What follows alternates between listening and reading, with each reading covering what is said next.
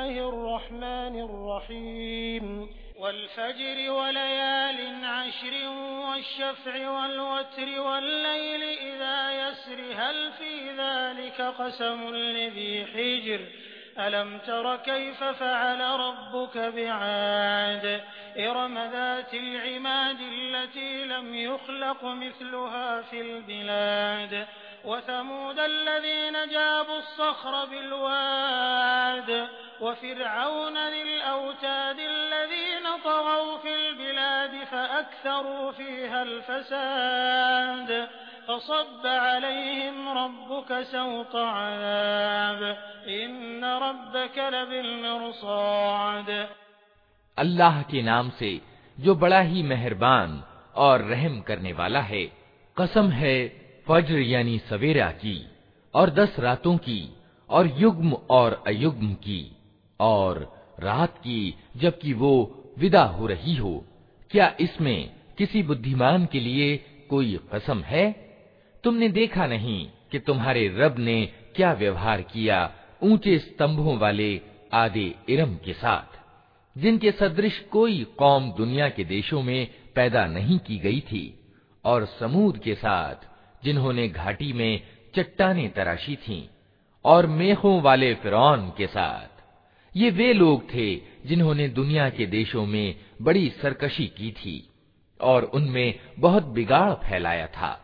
आखिरकार तुम्हारे रब ने उन पर अजाब का कोड़ा बरसा दिया वास्तविकता ये है कि तुम्हारा रब घात लगाए हुए है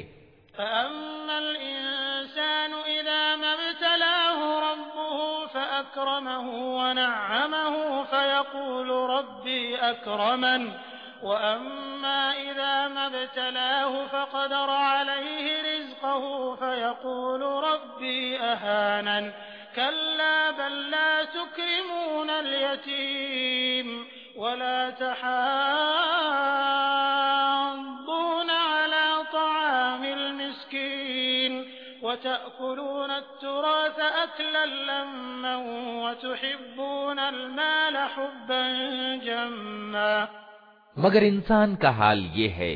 कि उसका रब जब उसको आजमाइश में डालता है और उसे सम्मान और नेमत देता है तो वो कहता है कि मेरे रब ने मुझे प्रतिष्ठावान बना दिया। और जब वो उसको आजमाइश में डालता है और उसकी रोजी उस पर तंग कर देता है तो वो कहता है कि मेरे रब ने मुझे अपमानित कर दिया। हरगिज नहीं, बल्कि तुम अनाथ से आदर का व्यवहार नहीं करते और मोहताज को खाना खिलाने पर एक दूसरे को नहीं उकसाते और मीरास का सारा माल समेट कर खा जाते हो और धन के प्रेम में बुरी तरह जकड़े हुए हो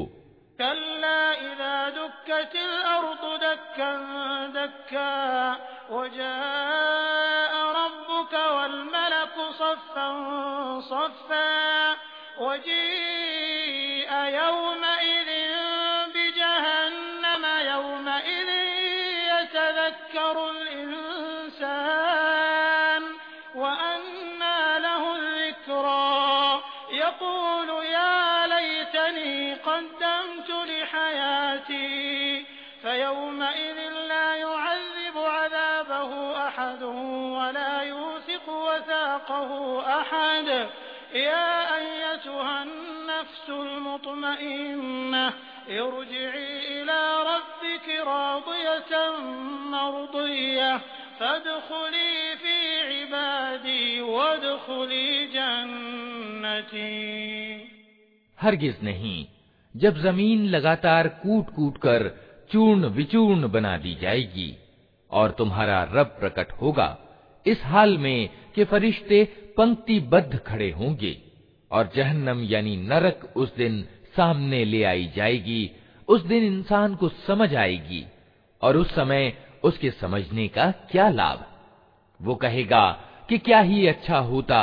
मैंने अपनी इस ज़िंदगी के लिए कुछ पहले से सामान किया होता। फिर उस दिन अल्लाह जो अजाब देगा, वैसा अजाब देने वाला कोई नहीं और अल्लाह जैसा बांधेगा, वैसा बांधने वाला कोई नहीं। दूसरी ओर कहा जाएगा, ऐ संतुष्ट आत्मा, चल अपने रब की ओर इस हाल में, कि तू अपने अच्छे परिणाम से खुश और अपने रब के निकट पसंदीदा है। सम्मिलित हो जा मेरे नेक बंदों में और प्रवेश कर मेरी जन्नत में।